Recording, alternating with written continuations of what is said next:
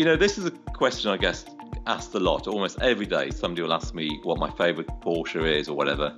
And my answer is, it's usually the last one I've driven, because I'll drive a car and I think, oh, that's fantastic. So that's always my favourite, is the one I've just driven. But if I had to choose one to use myself, it would probably be a nine ninety-seven Turbo, because it's, it's an astonishing, fast and usable car. And it looks fantastic. And I, I do think the nine ninety-seven was the last of the real Porsche nine elevens. So one of those in turbo form would, would be perfect for me. And possibly, and people will hate me for saying this, I'd probably get a cabriolet, because then I could drop the roof down and listen to the Beach Boys on a summer's day.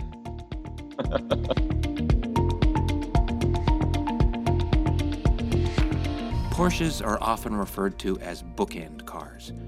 You buy one at the first hint of disposable income coming your way and sell it when spouse, house, and family come calling. Then a decade or two or three goes by. Just as you get a sense that life may be passing you by, you convince yourself that you've once again earned a Porsche, maybe even a red one. Now imagine a life where the Porsche obsession takes hold early in the usual way, but then you get to indulge that passion for a living. This is Philip Raby's world, and he is our guest on this episode of the WorkNet Workshop.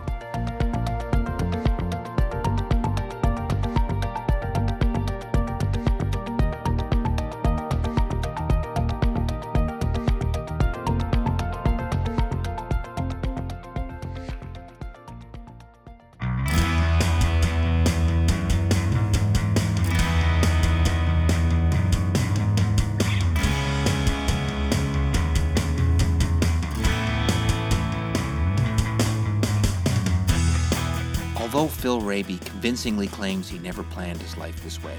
Outwardly, it sure looks like he did. He studied photography at art college and quickly landed his first job at E O S, a photography magazine. With a growing reputation in the field, Raby then took the bold step of writing an unsolicited letter to the U K-based Porsche Quarterly, nine eleven and Porsche World. The publisher wrote back with the offer of a job, and Raby helped build the magazine into a mature monthly publication with a growing readership. Phil then went on to co-found Total nine eleven magazine, which reflected his sense of what a high-end car magazine should look like. He eventually sold the magazine but continued to edit it for a time as it entered the digital age. Helping friends buy and sell Porsches eventually turned into a full-time job of its own. That became Philip Raby Porsche, a boutique pre-owned Porsche dealership. Phil never abandoned his core passion, however, and still contributes a regular monthly column to G T Porsche magazine. Most recently, he has written a new book, Save Your Life, where he has captured his formula for what he calls work-leisure balance. We caught up with Phil at his home in Chichester, England. Phil, welcome to the Work Not Work Show. Thank you. It's great to have been invited. Given that much of your professional life has revolved around Porsches, and in particular the nine eleven, let's start with the car. What is it about the nine eleven that has inspired such a fanatical following for well over fifty years? I guess it's different for everybody, but for me in particular, it's the looks of the car. It's an iconic shape that's evolved, but hasn't really changed over over fifty years. Um, I've heard it said that the Porsche nine eleven and the Volkswagen Beetle are the only two cars that anybody can recognise from a distance and from the side. So that's really exciting, the fact you can have a car that's ch- stayed essentially the same for such a long time. Uh, and of course, it's got the engine in the back, which is almost unique for a sports car. Um, and for some people, that's a crazy idea, putting the car, that the engine behind the wheels. But it gives it a unique driving experience. The handling is unlike any other sports car. And the other thing about Porsches is they're very usable and practical. So many old cars, such as old English sports cars, they look great, but they can be unreliable. Italian sports cars can be temperamental. But a Porsche, you can get in it in the morning and you know it's going to start and be and behave itself. They're very addictive cars too. They get under your skin. Once you've had one, they stick with you. On a number of occasions in your blog, you seem to have compared Porsche's design philosophy with Apple's design philosophy. This is quite a commendation for both companies. If I have that right, can you expand on that notion a little bit? They're both companies that strive for perfection, Apple and Porsche, and they go against the grain, but they always strive for perfection, and form follows function in both cases. There's no unnecessary decoration on a nine eleven or on an Apple product. And they're both companies that have a very loyal following. What was your earliest memory and experience of the nine eleven? And in particular, what was it that grabbed your attention? Well, it was a long time ago now. I think I was probably about seven or eight, nine years old. And I saw a black car drive past. Now, looking back, I'm sure it would have been a nine eleven Turbo. Um, but there was something about it that registered in my mind. I knew even then that there was something special and different about that car. My experience was along the same lines. I was given a ride in a mid nineteen seventies nine eleven Targa owned by a family friend, Charlie Laszlo. I was hooked, but I wasn't able to buy one until my late forties, about thirty years later. Your case is similar, I think, having bought your first Porsche around two thousand four. This was quite a while after you started writing about nine elevens for magazines. So how did that work out exactly? And wasn't that a little awkward from time to time? Not at all, not at all. Motoring journalists always write about cars that they don't own um, by the very nature of their job.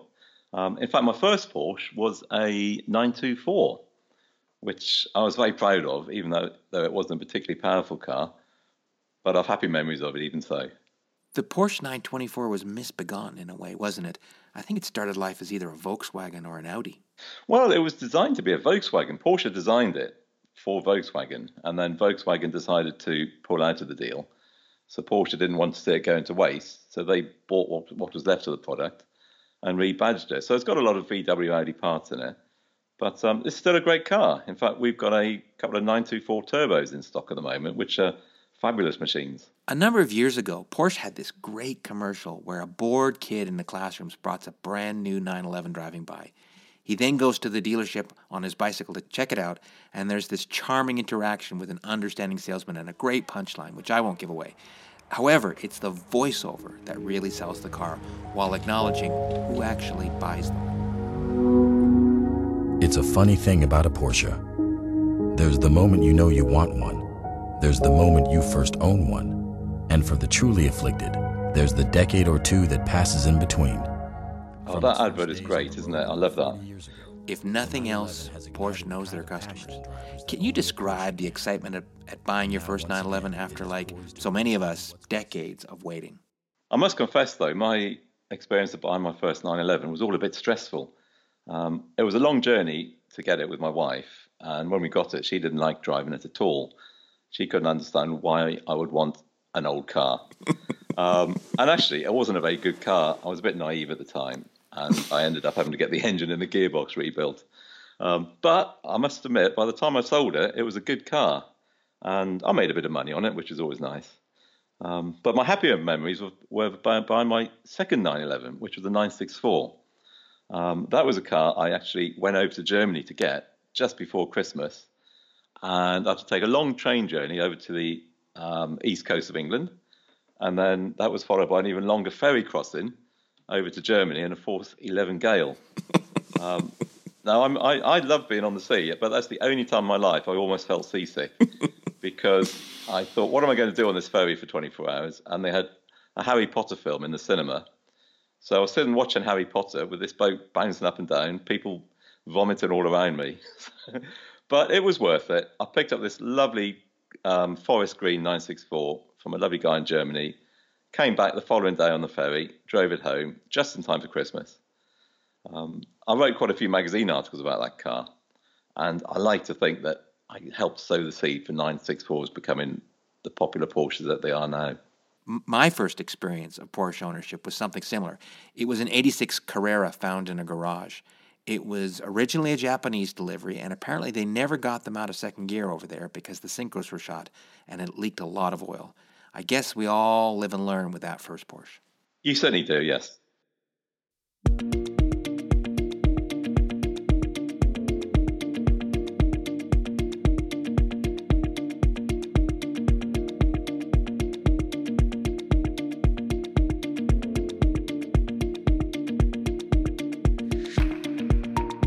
Our guest on this episode is Phil Raby, popular and highly regarded automotive writer based in Chichester, England. He has contributed to a number of Porsche magazines over the years, written several Porsche-related books, and currently writes for G T Porsche magazine in the U K.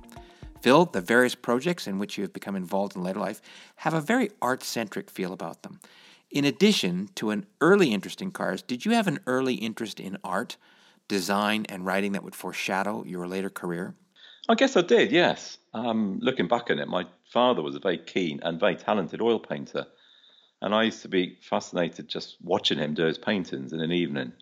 Um, it was great to spend time with him, and also wonderful to see him create these beautiful pink paintings. Um, I must admit, I did try my own oil paintings when I was young. He helped me, but I wasn't that great in it.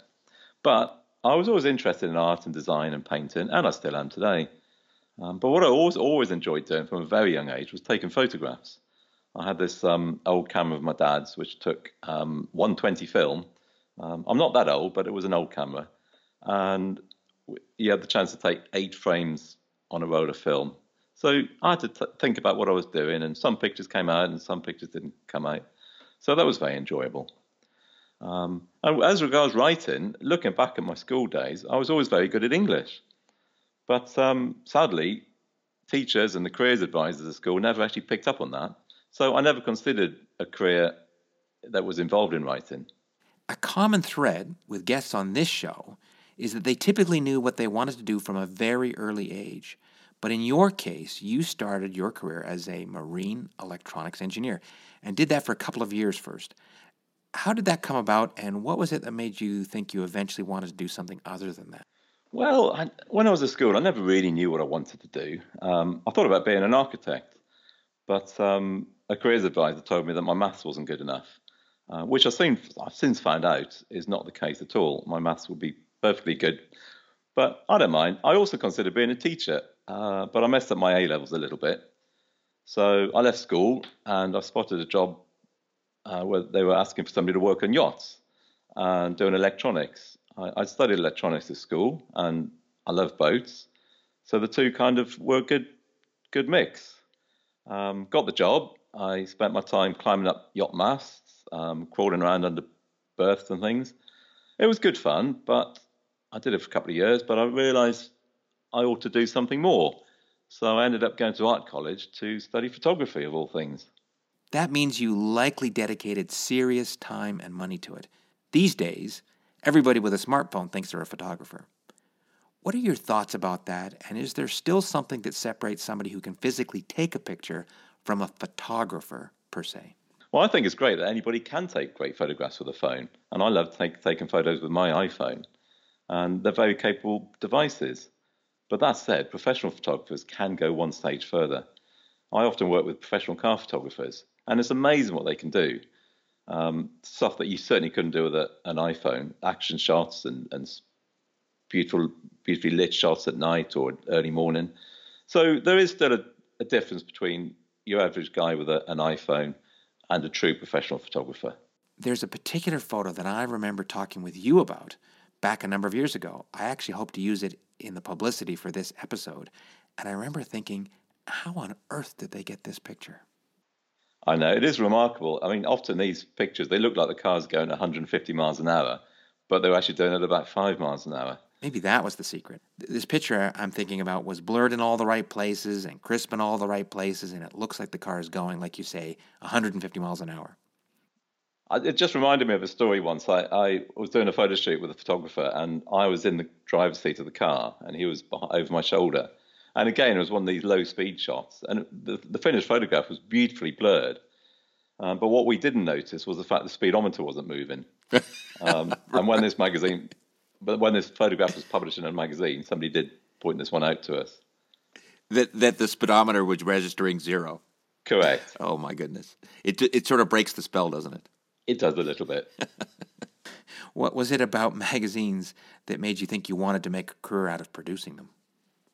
Well, again, I, there was no big game plan here, but when I was a kid, I, I, I do remember making a magazine with a mate of mine, um, and in those days, it was with a typewriter and carbon paper. Carbon paper, boy. Yes, that, that brings that? that brings back memories. Holy smoke! Yeah, and uh, I think we then photocopied um, the, the pages that we'd done. But looking back, I always enjoyed buying and reading magazines. Um, I was always buying either photography magazines or car magazines. But when I was younger, I never dreamt about doing it as a career. Why do you think that was? Did you have expectations put on you that perhaps that wasn't a proper way of making a living? That's a good question. I mean, my parents never put any restrictions on what, what I could do. But no, it, it just didn't occur to me.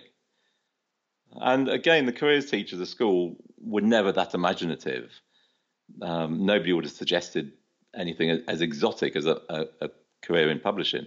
In nineteen ninety-one, you landed at E O S, a photography magazine. Can you describe your feelings at finally being able to work in a field aligned with your life's interests?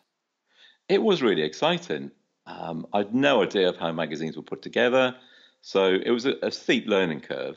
But it was a lovely company to work for, a small company, and, and I worked with a great team of people. And I learned as I went along, and I found I was good at writing, I was good at conveying ideas and, and explaining things to people. So that was wonderful. And of course, I was writing about photography, which was something I knew about and enjoyed. Uh, and that was back in the early days of Macintoshes, um, which of course revolutionized magazine publishing.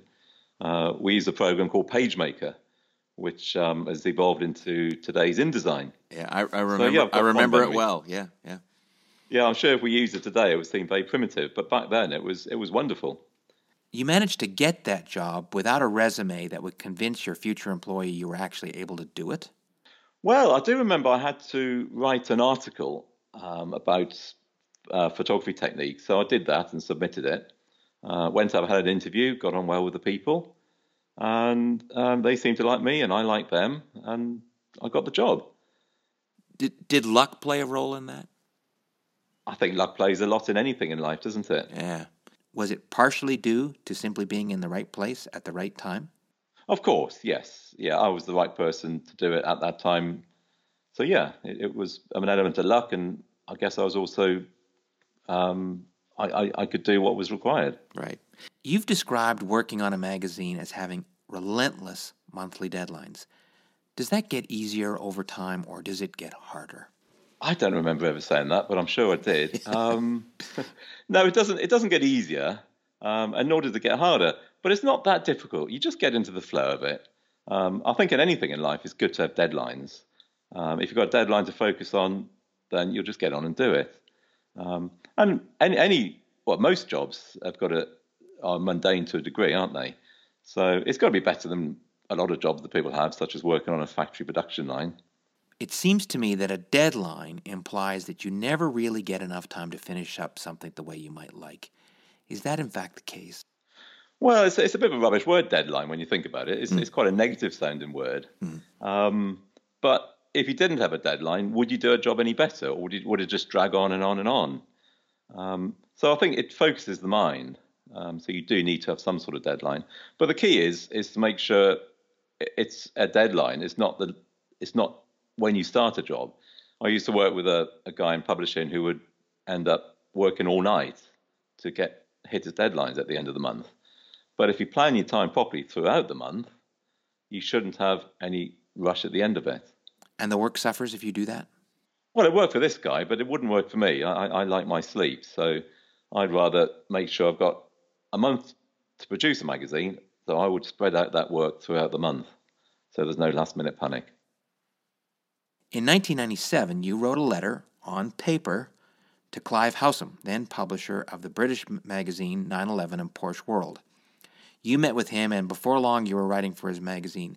Can you tell us about that period, and who exactly sold who on that opportunity? Okay, well, that was the days when I was working on the photography magazines. And I thought, wouldn't it be great to work in car magazines? Um, and back then, nine eleven and Porsche World was a, a fairly new publication, published four times a year. Uh, and I used to seek it out from the newsagents. There were no websites back then, so you'd have to actually physically go to the newsagent and find the magazine. And I would buy that magazine, and I'd devour it from cover to cover. It was wonderful. It was really exciting to read a magazine all about Porsches. Um, so I thought, well, look, I'll I'll drop this guy a line. No, this was before the days that email were email was commonplace. So I wrote a letter to Clive offering my services, and he wrote back on another piece of paper and suggested we meet up. So we did meet up, and we got on well, and he gave me a couple of articles to write for nine eleven and Porsche World magazine, which was fabulous.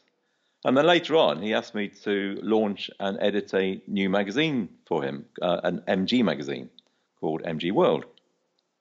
Before we leave this period, I just want to make sure I understand correctly and that listeners draw the right conclusion from your experience at nine eleven and Porsche World.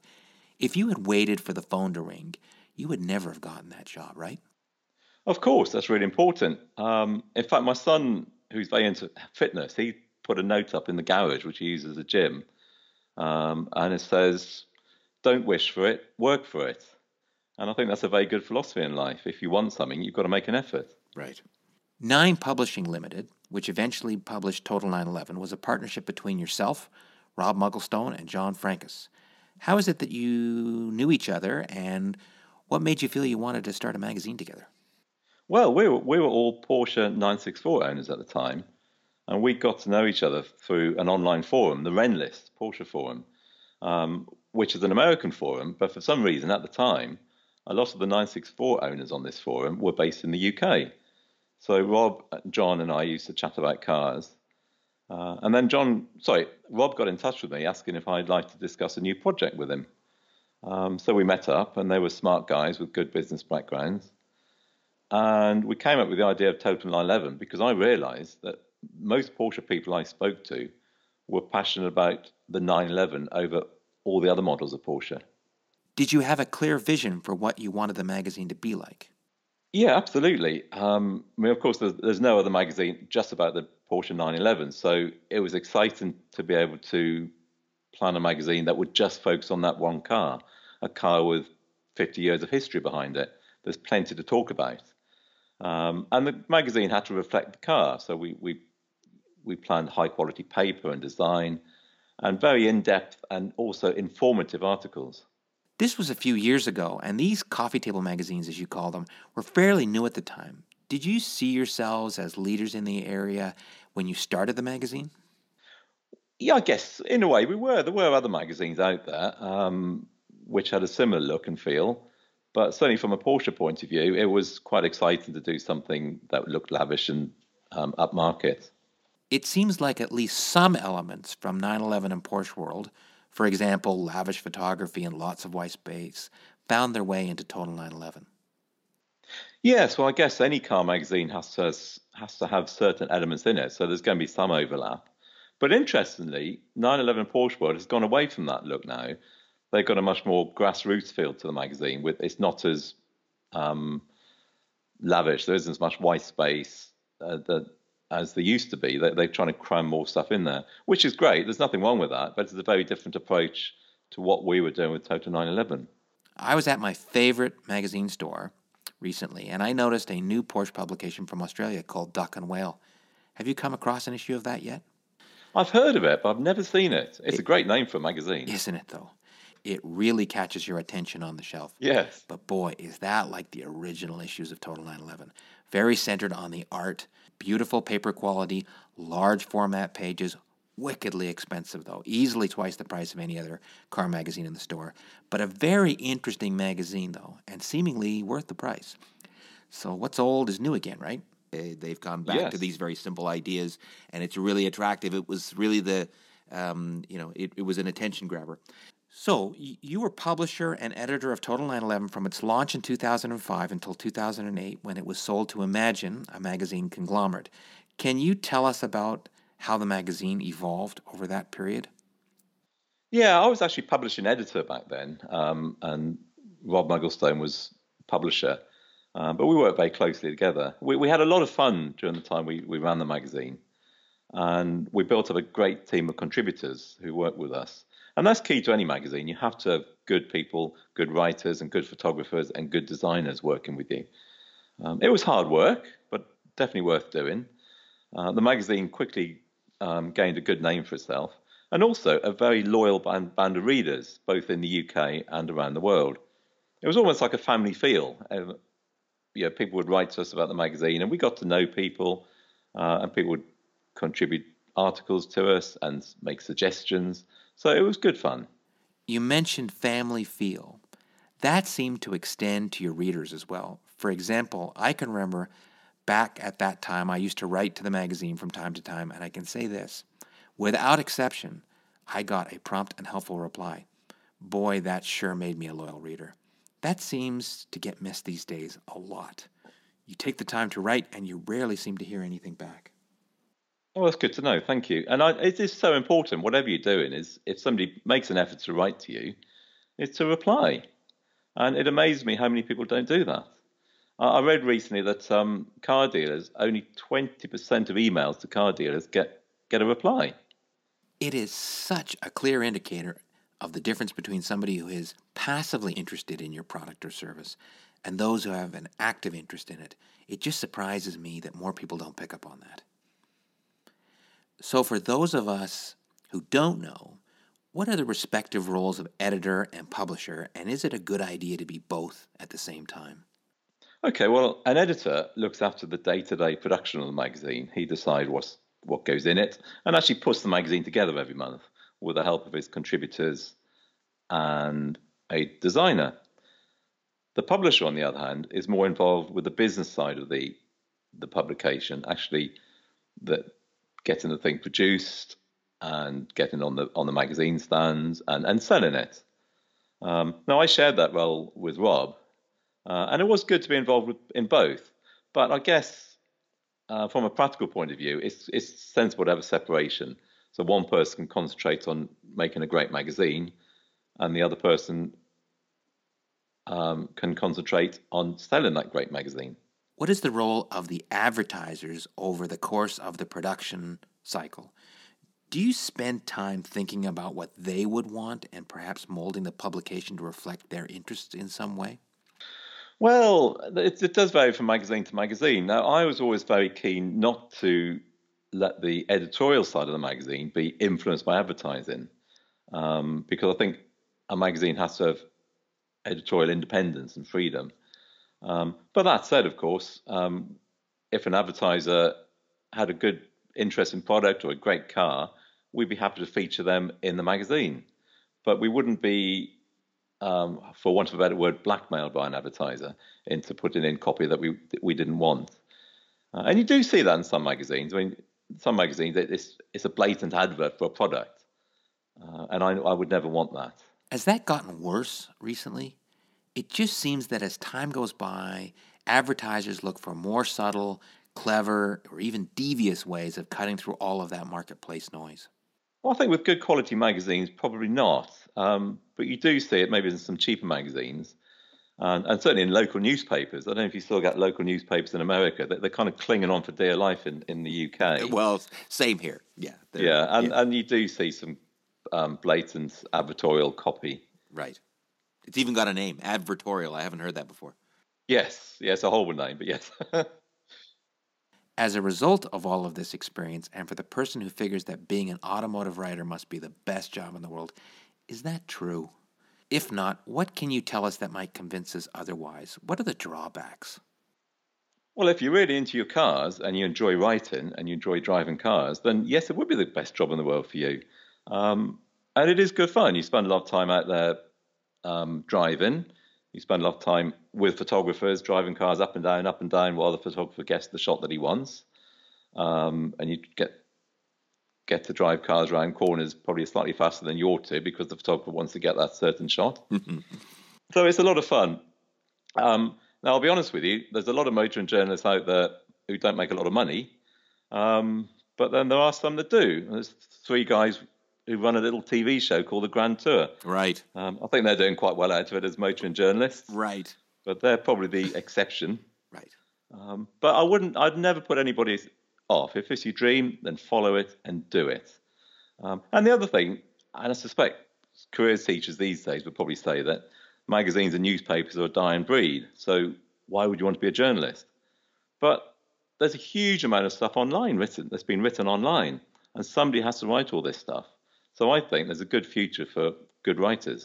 One of the things I like about the little bit of writing I do is that it's like I'm creating this brand new little piece of property which I can then own and market whatever way I choose. It's like I've truly created something from nothing, pulled it from the ether in a manner of speaking. It's really satisfying. Yeah, that's a nice way of looking at it. If you weren't busy enough already, in roughly this same period, you started Philip Raby Porsche. Can you tell us about what that is exactly? Also, was the timing a coincidence or something more conscious when you looked at the road ahead, no pun intended, in the magazine business? Yeah, well, I think like everything in my life, nothing was really planned. um, but people started asking me to inspect cars that were for sale. Um, so I'd go and look at a Porsche and, and check it out and make sure it was as described before somebody bought it. Uh, and then people would ask me to source cars for them. So I'd go and somebody, somebody says, look, I want a, a red nine six four. So I'd go and find that car for them and help them to buy it. Uh, and also people would then come to me and say, look, Phil, can you sell my car for me? Because people don't want to be bothered selling cars themselves. So at first it was a very casual arrangement. Um, but then I've built it up into a small used Porsche dealership, uh, which is what I do at the moment. Um, it's only a small business, but we pride ourselves on really good customer service and also good value for money. I'm not a salesman at all, so you won't get a hard sell from me, and we haven't got fancy premises. Um, but you know, I do what I do, and we enjoy it. As I mentioned a moment ago, you sold Total nine eleven in two thousand eight. What was the reason you felt you wanted to sell the magazine, and what were your feelings about that at the time? Okay, well, it was getting hard for a small independent publisher to survive in the U K, U K news trade, which is a bit of a monopoly. And we were being told that if we didn't spend X amount of money a month on promotions, um, we'd be de- delisted. So it needed a bigger company with a bit more clout to enable it to grow. So at the time, it seemed the right way forward to be with a company that had twenty or thirty magazines, and they could then go to the news trade and call the shots themselves, rather than, than the other way around. Sorry, for those of us who are not familiar with the term delisted, what, what exactly does that mean in this context? In, well, certainly in the U K, you, you're listed as a newsstand magazine by the company that do the distribution, which is actually one company, really. Um, and that means that you get a place on the newsstand. Now, years ago, news agents would just put magazines on the newsstand. But what they've realised is actually those newsstands are a good advertising spot for magazines. You walk into a newsagent, you see a magazine on the shelf, and it's being promoted to you. So what the news newsstand distributor does now, they will say, right, we want you to spend ten thousand pounds a month on a promoted spot, which means that you get a better position on the newsstand. Um, but if you don't spend that money on the on the better position, they don't want you in there at all. Oh. So they're, they're almost blackmailing you a little bit. Well, that explains a lot. The magazines I look for on the shelf, they seem to come and go at random. I didn't realize that was part of the dynamic with which they're wrestling. In effect, they're being asked to pay for a spot on the shelf. It is very much like that, and you can certainly understand it from their point of view. I mean, it is it's prime property, really, isn't it? Yeah, interesting. So what you're saying is that you're not only having to worry about the advertisers, but you also have to worry about the distributor as well, and they have a monopoly. Absolutely, yes. Oh, okay. uh, and actually, the, the internet's quite good in a way because you can persuade people to subscribe to the magazine, um, and that was always a good income from subscriptions. Ah, but okay. You've got to get out to people in the first place, and the newsstand is the best way to do that. So the subscription model gets you around all that? Absolutely, yeah. You're selling straight to the to the end user, which is fantastic. And of course, you've got them tied in for a year. And hopefully they'll resubscribe for the following year. Right. So, and you know exactly what your sales are going to be from subscribers. Right. And and it's cash up front. Absolutely, yes. Yeah. You stayed on at Total nine eleven until two thousand eleven. I'm assuming that was partly a contractual thing, but were there other goals that you still wanted to see achieved even if you were no longer the owner? In particular, the launch of the digital edition in two thousand ten, was that a factor? I understand that at the time, a digital edition was pretty innovative for a high-end magazine. Yeah, absolutely. I wanted to stay with my baby, and there was an opportunity to see it grow within a big company with the resources that would really help it move on to the next level. And it was exciting to do that, to see the magazine evolve and become even better with a bigger team behind it. Um, the digital edition, it was never Um, a big thing for me, but it did seem like the way to go. Um, at that that was the time when the iPad was coming out and everyone was buying iPads. And I thought maybe it is the future of magazines, that you would read it on your iPad. Looking back, I, I don't think it it's ever really worked. Um, I don't know about you, but I, I never read magazines on my iPad anymore. I don't. Um, I, no, you're right. I think I the don't. problem is magazines are sort of A four or bigger in size, whereas an iPad is smaller. Mm-hmm. And all people do, they take the print magazine and they they squeeze it into an iPad size, which is too small. And also, why would you want to make a magazine that looks like it's paper on a screen? Why not just have some sort of nice website? There's some fantastic websites out there, and it's much easier to navigate a website than it is a fake magazine online. Perhaps it's our demographic, but I completely agree with you. I still really enjoy the tactile experience of a magazine. I enjoy the smell. I enjoy the feel of really high-quality paper. And I enjoy the fact there's a beginning and a middle and an end. Well, it's interesting to say about our demographic, because if you're, say, younger people who didn't grow up with magazines, why would they then want to have something that looks like a magazine on screen? Because they've grown up with websites. Um, so I, I think there's a... It's, it's not comfortable, the whole fit between computers and iPads and magazines. And who would have predicted the resurgence of vinyl records? If there's a future for them, there has got to be a future for magazines, right? You know, I was in our local Tesco superstore. It's a U K supermarket. Right, sure. And they had a, a whole rack of vinyl records. I was astonished. In Tesco? Uh, yeah, in Tesco. And they're not cheap. They're about tw- tw- over twenty pounds, these records. The, the new Rolling Stones album on vinyl. On vinyl. I was absolutely amazed. I, I didn't realise it was so mainstream to be in Tesco's. Right. Well, and... Uh... I guess I guess nobody's left one in the sun yet. Remember that? That's very true, yes. That's right. And it was completely unplayable after that. Yes. Let's revisit for a moment the elephant in the room. I think we have sort of answered this, at least from a personal perspective, but setting aside our feelings about the subject, is there a future for printed magazines, or is it just a matter of time before they're gone entirely? Well, this is something I talk about quite a lot with people in this country. Um Now, you probably know Pete Stout, who used to be editor of Excellence magazine in the States. Ah, uh, right. Yes, I do. Now, he's launching a magazine, I think it's called Triple Zero. Uh, it is just that. It's a very upmarket, beautifully produced magazine, by all accounts. Um, it also sounds very expensive, especially if you have a ship to the U K. Right. Um, so I think magazines will become like coffee table books, something that you're going to cherish and collect. Uh, and we, we're seeing this already in, in, in the arts world. There's, there's very beautiful magazines coming out, and it sounds like Pete Stout's new magazine is going to be very similar. Triple Zero. I don't. I don't get the title. Um, I guess it's something to do with the three numbers that Porsches have, like nine eleven, nine two four. Ah, okay. Zero zero. Okay. I think that's. I think that's what it's called. I think that's how you pronounce it. Triple Zero. Right. So it's going to be in that same that same vein as Duck and Whale, by the sounds of it. Yeah, but with a probably a slightly cooler name, unless it's called triple zero. At the end of two thousand eleven, almost exactly five years ago to the day from today, you left Total nine eleven to concentrate fully on Philip Raby Porsche. So rough numbers, it was the first time in about twenty years that you hadn't faced a monthly publication deadline. How did that feel? Wow, I'd never really thought about it like that, but yes, you're right. Um, it was a fairly gradual process, so, but it is nice not to have those deadlines anymore. Um Having said that, I, as we were saying earlier, I, I do like a deadline, so I'll always impose my own deadlines on things to motivate myself. Um, I'm a really big believer in to-do lists, uh, or in fact, as I call them, must-do lists. Mm-hmm. So I have a list of what I must do in a day. Mm-hmm. If I didn't have that, I probably wouldn't get anything done. Do you feel your level of output has gone up or down as a result of the absence of deadlines?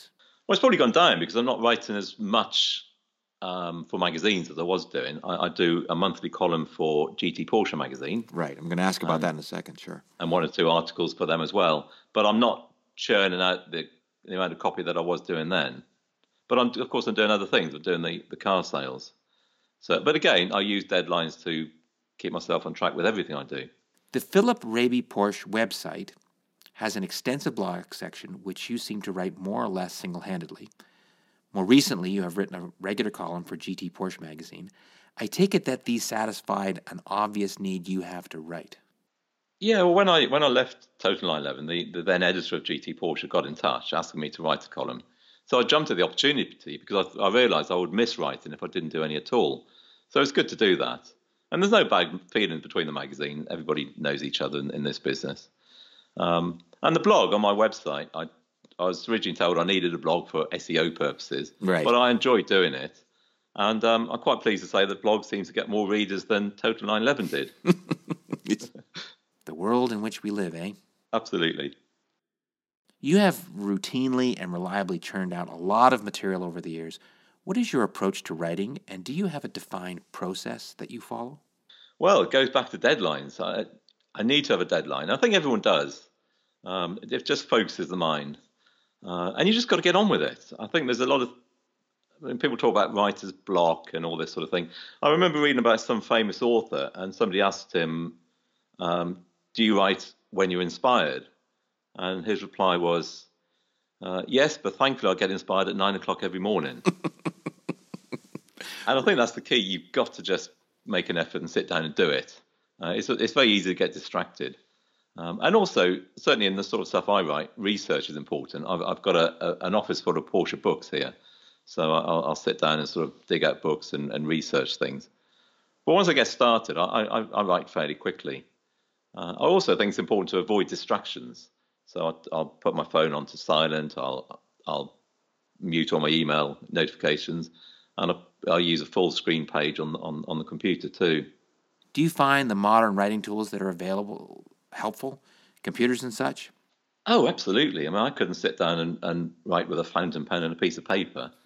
Um, or even a I, typewriter? I mean, just... Well, no, yeah. Probably not, no. I, I mean, I, I do remember typewriters that... Well, I didn't work with a typewriter, but when, when I was a kid, there was a typewriter in the house I used to use for my homework, and, and you had to use um, Tippex to cross out any, any mistakes. So, right. that, I mean, that'd be, that'd be awful, wouldn't it, going back to that? Right. Um, but but I, I think technology is wonderful. I mean, I, I've got a MacBook I, I write with, but then I can go to my iPad and the article will be there, mm-hmm. and it'll also be on my iPhone. So I can I can switch from one thing to another depending on where I am. I could be on a train using my iPad, or you know sitting in the living room. I suddenly have an idea. I can go on my phone and, and add something to an article, and of course I can collaborate with collaborate with other people. So technology is f- fantastic.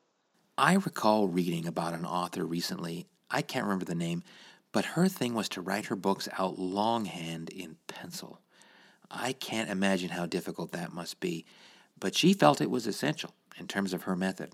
I suppose it was necessary to fully form a thought before putting pen, or rather pencil, to paper.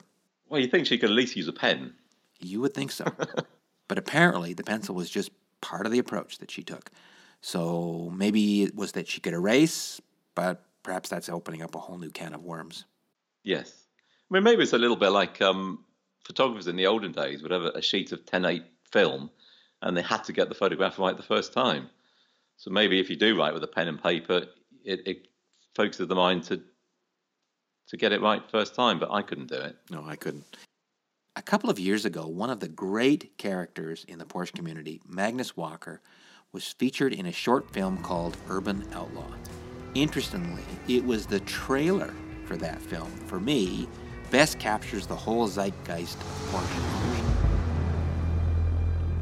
It's the smell, it's the sound, you hear your heart pumping, you feel the blood pulsing through your veins, you sense the sweat dripping down, and by the time you're done, you're probably exhausted.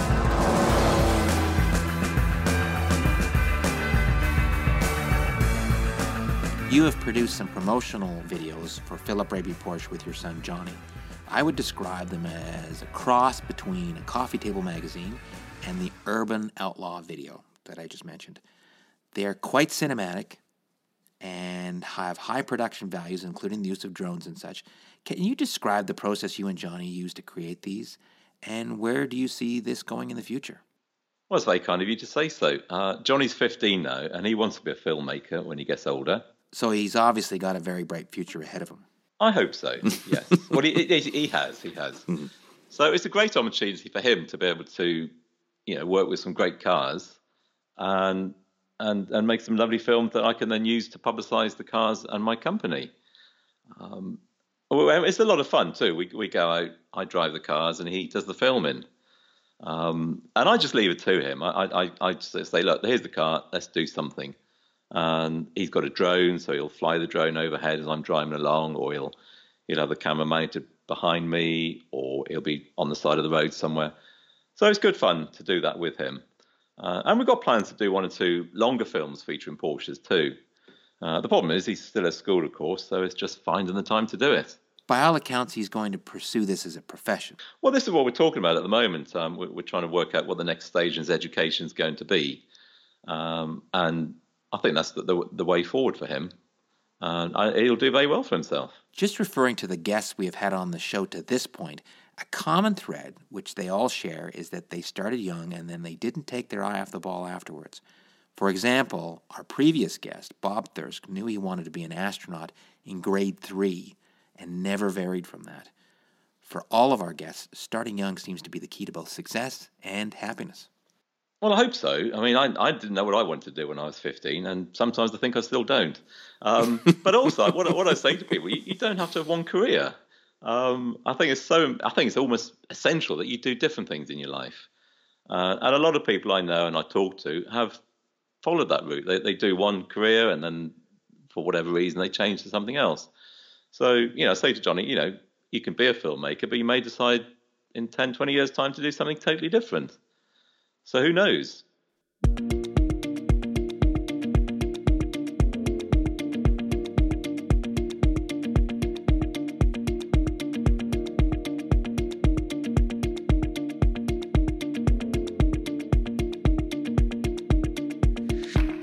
Once again, our guest on this episode of the Work Not Work Show is Phil Raby, founder of Total nine eleven magazine, current regular contributor to G T Porsche magazine, author of a number of Porsche-related books, and proprietor of Philip Raby Porsche, a boutique dealer of pre-owned cars.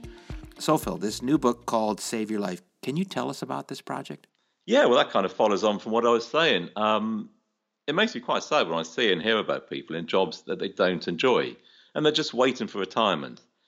I remember somebody saying to me, oh, I hate my job, but if I stick at it for thirty years, I'll get a really good pension. And I thought, well, that's crazy. That can't be right.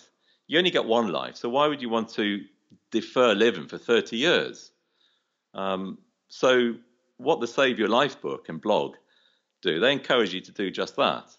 Um, and it, it includes sort of small ways to free up time, because a lot of people, I think, waste time. So it, I talk about ways that you can be more efficient in your day and, and, and sort of do the stuff that you have to do, which then frees up time to do the stuff that you want to do. Um, but then the book goes on, goes one stage further and says, look, you know, let's, I mean, people talk about work-life balance, and I've never understood that. I mean, work, I can understand, but what's life? You know, you you you, you get life, and you can't switch on and off. So it should it be work-leisure balance? Um, I don't know. So what the book describes is that you, sh- you should try to work towards merging the, the two things. So your your life is you do what you enjoy, and it also earns you money and you make a living out of it. Um, so that's what Save Your Life is all about. Sounds fascinating, and it also sounds like excellent advice. Where can people find it? Yeah, the book is out now. It's um, available on Amazon, and there's a blog that goes with it. I understand that you're married with two kids, and you live in Chichester on England's south coast, where we talked with you for this episode. Can you tell us a little bit about your life outside your professional pursuits and what interests you have? Yeah, I've got two children. It's Johnny we've talked about. He's mm-hmm. fifteen, and Louisa, who's nearly twenty. She's off at university. And it's lovely. We, we live here. We've got the, the south coast. We've got the sea on one side of us, which is fantastic because um, I enjoy sailing. And on the other side, we've got the, the South Downs Hills, which is also great because I also enjoy cycling. Um, so, uh, you know, often we'll go out and we think, why would anybody live anywhere else? It's wonderful here. So where do you go from here, Phil? That's a good question. Um, I mean, as you probably gained by now, I've never had a, a big game plan for my life. Um, I don't want the constraints of a large company. So the Porsche sales business will probably remain similar to as it is. Um, although I've got one or two little plans for next year just to sort of expand things a bit and do some more marketing. Um, the the Save Your Life book is, is going to be a big thing. I want to do a lot of work on promoting that, uh, and maybe do a follow up to that book too. Uh, and I'll see what else comes up. So I think it's good to have a life that evolves and is always changing. And it's nice to have a few surprises coming up. You know, again, I wouldn't want to be sitting here waiting for retirement. Promoting the book. That brings up a subject we haven't really touched on yet. None of the things that you do sell themselves. You have to actively go out and sell them.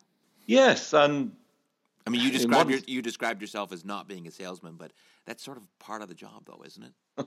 Yeah. um, I'm not a car salesman. Um, I don't. I don't know. I'm. I'm. I'm not a salesman. I think I'm quite good at marketing, and and again, technology is your friend here because social media is fantastic. Uh, certainly for the Porsche business, you know, we've got a lot of followers on Facebook and Twitter, um, and it works. I've sold cars on Facebook and Twitter, so it's exciting to have that. I mean, a few years ago, um, if you wrote a book, you'd have to, you know, get it into bookshops and and go down that traditional route. But these days, you can you can do it all online. It's it's fantastic. I can never understand people that scorn technology and don't want it.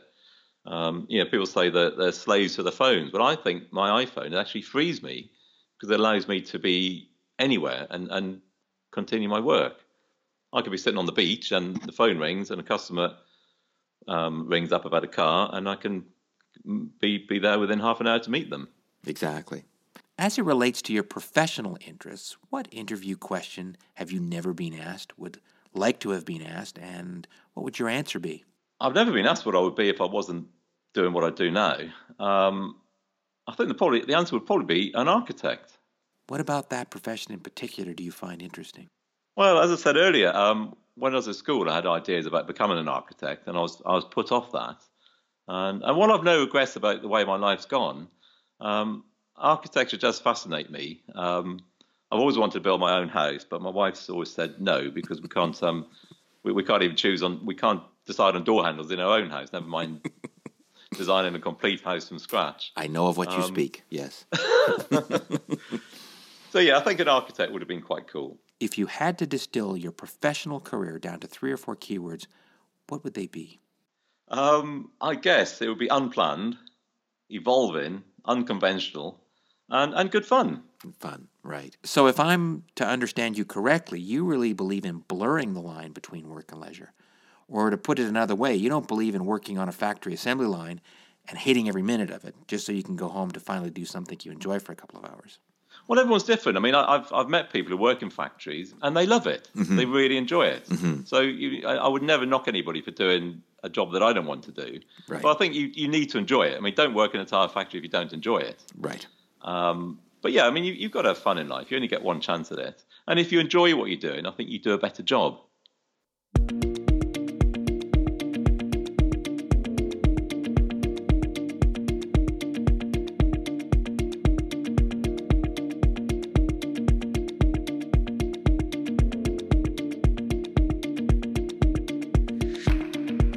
Once again, in this episode, my guest has been Phil Raby, automotive writer, author of a number of books, and proprietor of a boutique pre-owned Porsche dealership.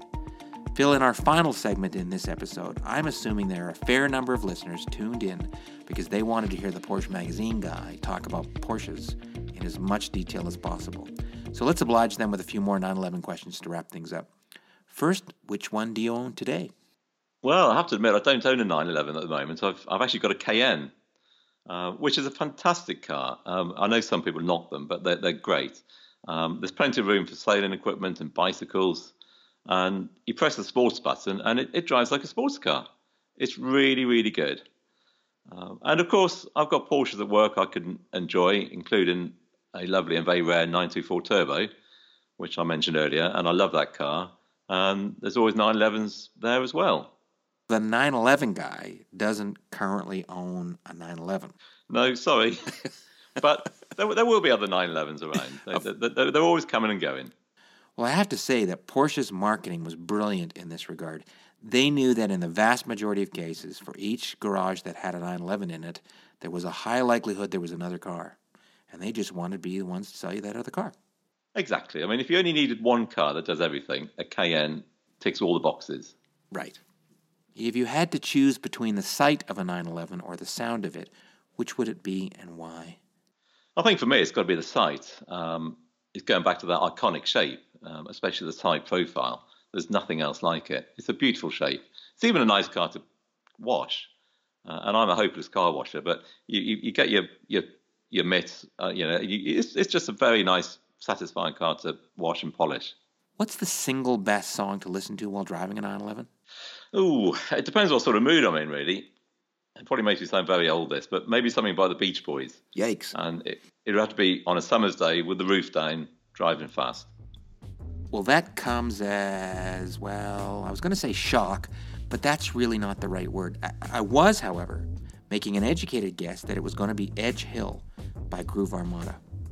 The reason I say that is that there was an article in one of your magazines that posed that exact question, and that was one of the answers. I remember listening to that for the first time and thinking, what on earth were they thinking? But after listening to it for a couple of times, I began to realize it was the perfect Porsche song, particularly on a rainy night. You know, I've forgotten all about that.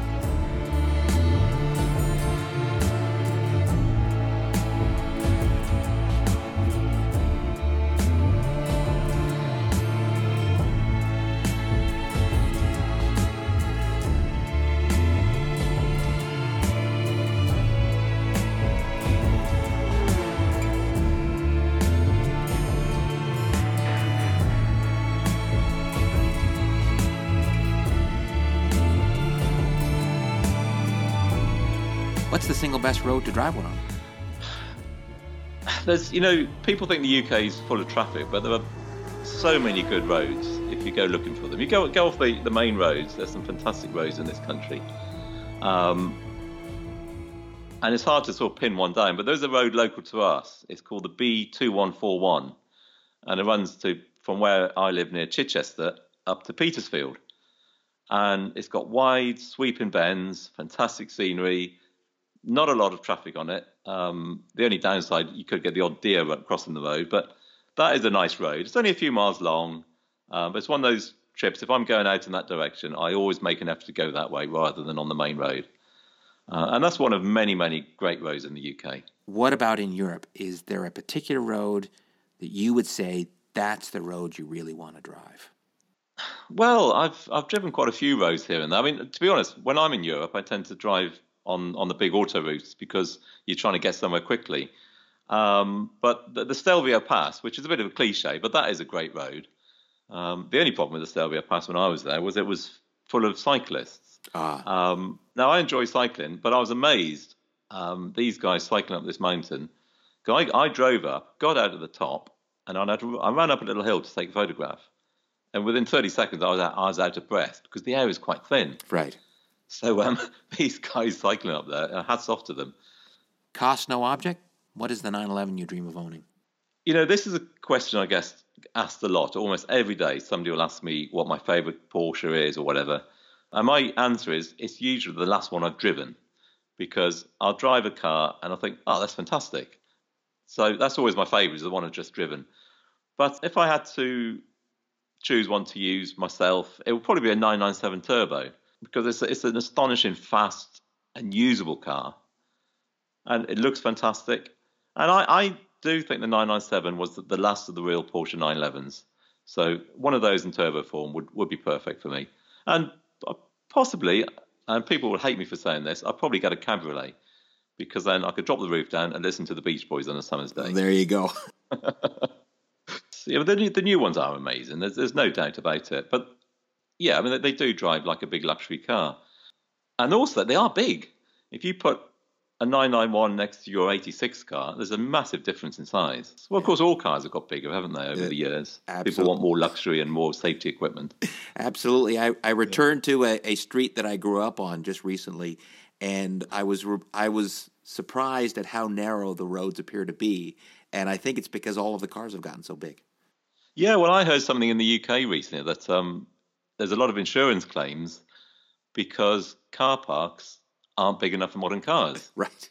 So pe- people are sort of hitting bumpers and hitting doors, and then um, owners are claiming on their insurance. Right. If you could ask Ferdinand, Ferry, or Bootsy Porsche just one question, what would it be? Okay, well, it's often said that Ferdinand Porsche was crossed with his son Ferry for making the first three fifty-six mid-engine. Um, The story goes that Ferdinand, who designed the Volkswagen Beetle, was a little bit tied up with um, sort of post-war problems, and Ferry thought he'd design a sports car. And he came up with this fantastic two-seater mid-engine sports car.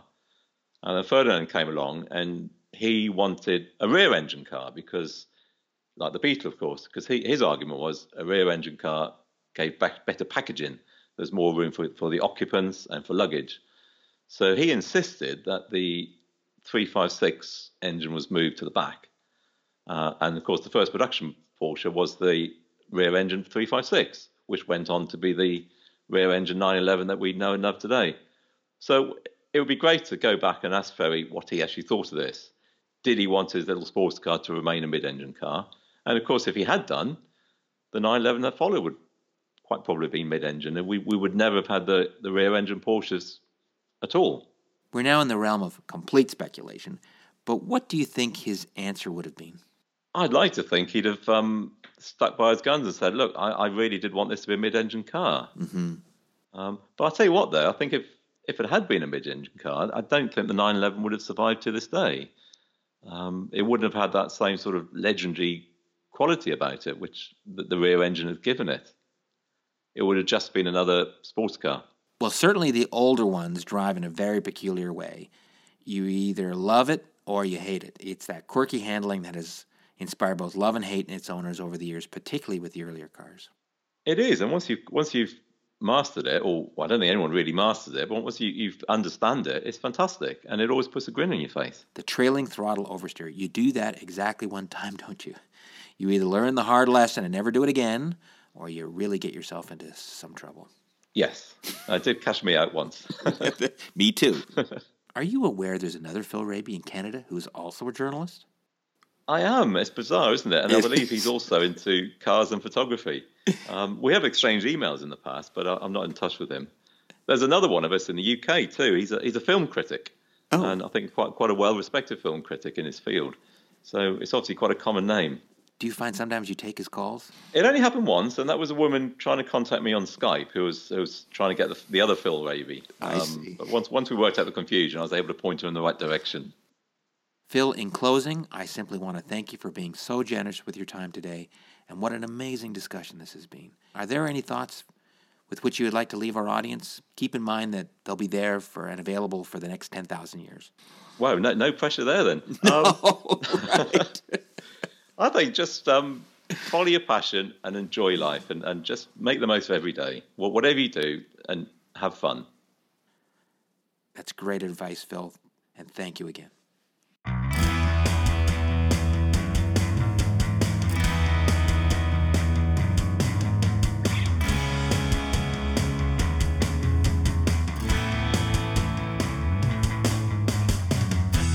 On this episode of the Work Not Work Show, you have been listening to Phil Raby, automotive writer, past co-founder, editor, and publisher of Total nine eleven, a current contributor to G T Porsche magazine, and a proprietor of Phil Raby Porsche. If you like what you've heard, please rate us on iTunes. It really helps. We're also on Patreon, so if you would like to hear more great guests like Phil Raby, please consider becoming a patron of the show, which starts at as little as one dollar per episode. Our website is work not work dot show, and our series of podcasts can be found on Apple's iTunes, Dan Benjamin's Fireside, and now available on SoundCloud. We're also on Twitter, of course, WorkNotWork, and all of your favorite social media platforms. Follow us on any of them to get news about upcoming guests.